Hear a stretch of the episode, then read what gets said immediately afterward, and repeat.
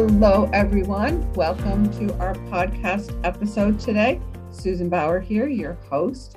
And today is about a topic that I hear all the time that you want training on. And that is ready? Time management. Ooh, I know that sometimes that's it's almost like, oh, here's a new diet because you think, oh, this is going to work. I'm going to try this idea. And then it really doesn't. It doesn't fit your style, it doesn't fit your lifestyle. It, for whatever reason, time management is just one of those really big nuggets. And there's a lot of ways that you can think about how you spend your time. But I'm really excited because I'm joined today by Melanie Goggins, who's a vice president sales leader from Dayton, Tennessee. Welcome, Melanie. Thank you. I'm excited to be back here. yes. And so, guys, what I loved in chatting with Melanie is that she approaches this thing from a perspective that is really going to help you with tackling some of the time that you feel you just either waste or you don't know how to carve into your day to fit the things that you need to do for your business. And this is something a lot of you probably know, Melanie, but if you don't, she actually does Norwex alongside being a homeschooling mom to seven children. So she has definitely had to crack that nut of how do I make all of this work? And she has a really big smile on her face. So she's also a very happy person. And you know that when you have that balance and blend of your business and your life, and you feel like, okay, this is really going along the way that is going to make it work for me. So you may not take everything that Melanie does and go, oh, I'm going to do that. I'm going to do that. But even if you take away one great idea, you're going to be so glad you tuned in today. So, Melanie, let's start with how do you figure out how to maintain your business, sales, parties, customer care, everything, and homeschool and be a mom to seven children? Well, I remember thinking in the very beginning when I started out with Norwex that I didn't have the time to not be efficient in this business for someone who's not naturally organized, though, that's a lot easier to say than actually do. So I've had to work really hard to look at ways I can shore up my own areas of weakness so that I can work with that and not constantly be butting up against that and struggling because of that.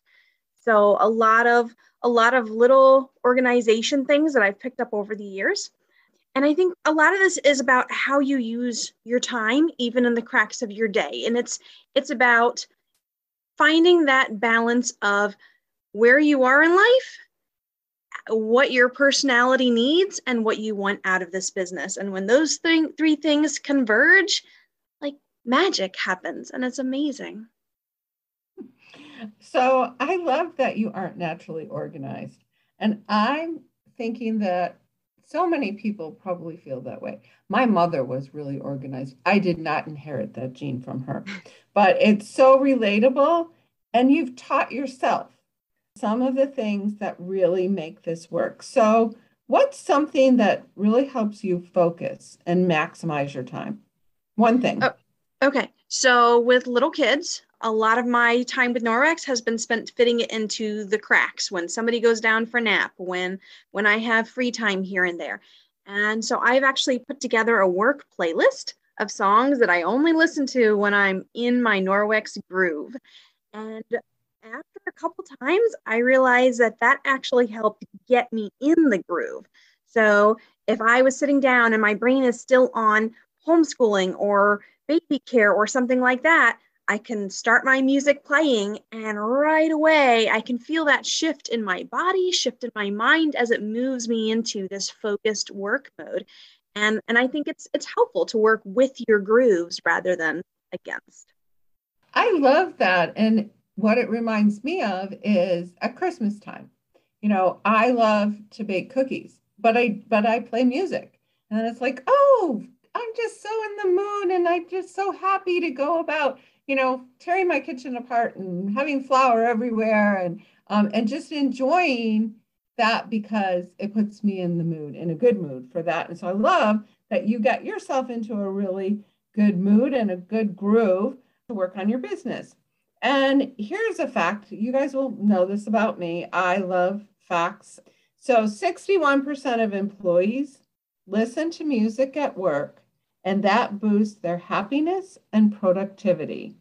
It really does work. Studies show that 90% of workers perform better when listening to music, and 88% of employees produce more accurate work.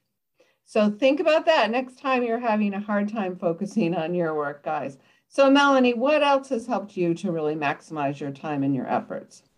Being intentional with my workspace. And this can look different for everyone. We were in an 1100 square foot townhouse with six kids, so we didn't really have spare space for me to have a big area to work.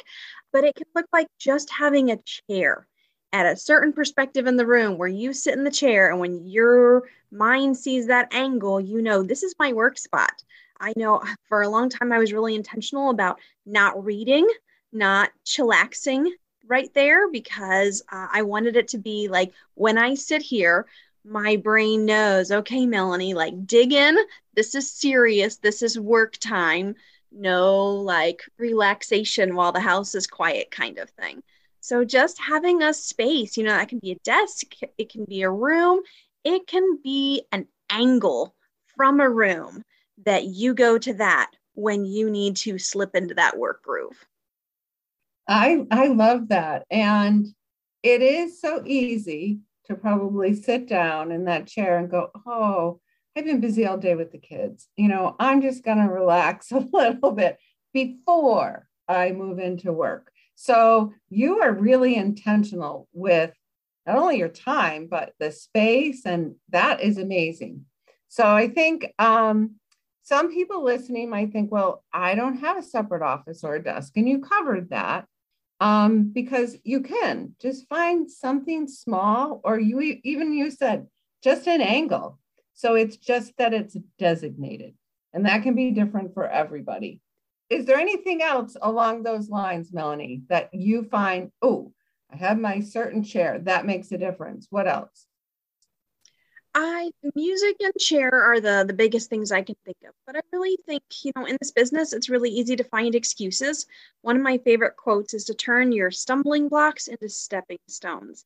And I feel like this business fits every like it it can fit into your life if you're willing to look at what are what are the stumbling blocks what are the hard things that you're like ugh everybody else doesn't have to deal with this i do so i can't be successful. Like throw that out. Look at what are those things that are difficult for you and make a plan for how you can work with that work work within those constraints. And you will be amazed at how you grow as a person and how your business grows because of that. And that attitude guys that that permeates everything. That's it's going to take you far. and that is so true. What what you think about comes about and Melanie, I don't know. We are we are having a, a, part two with Melanie, guys. I don't think I mentioned that in the beginning, so I want you to know that. And I don't know if we're covering that in part two, but something that you had uh, mentioned that stuck with me as you talked about popcorn moments.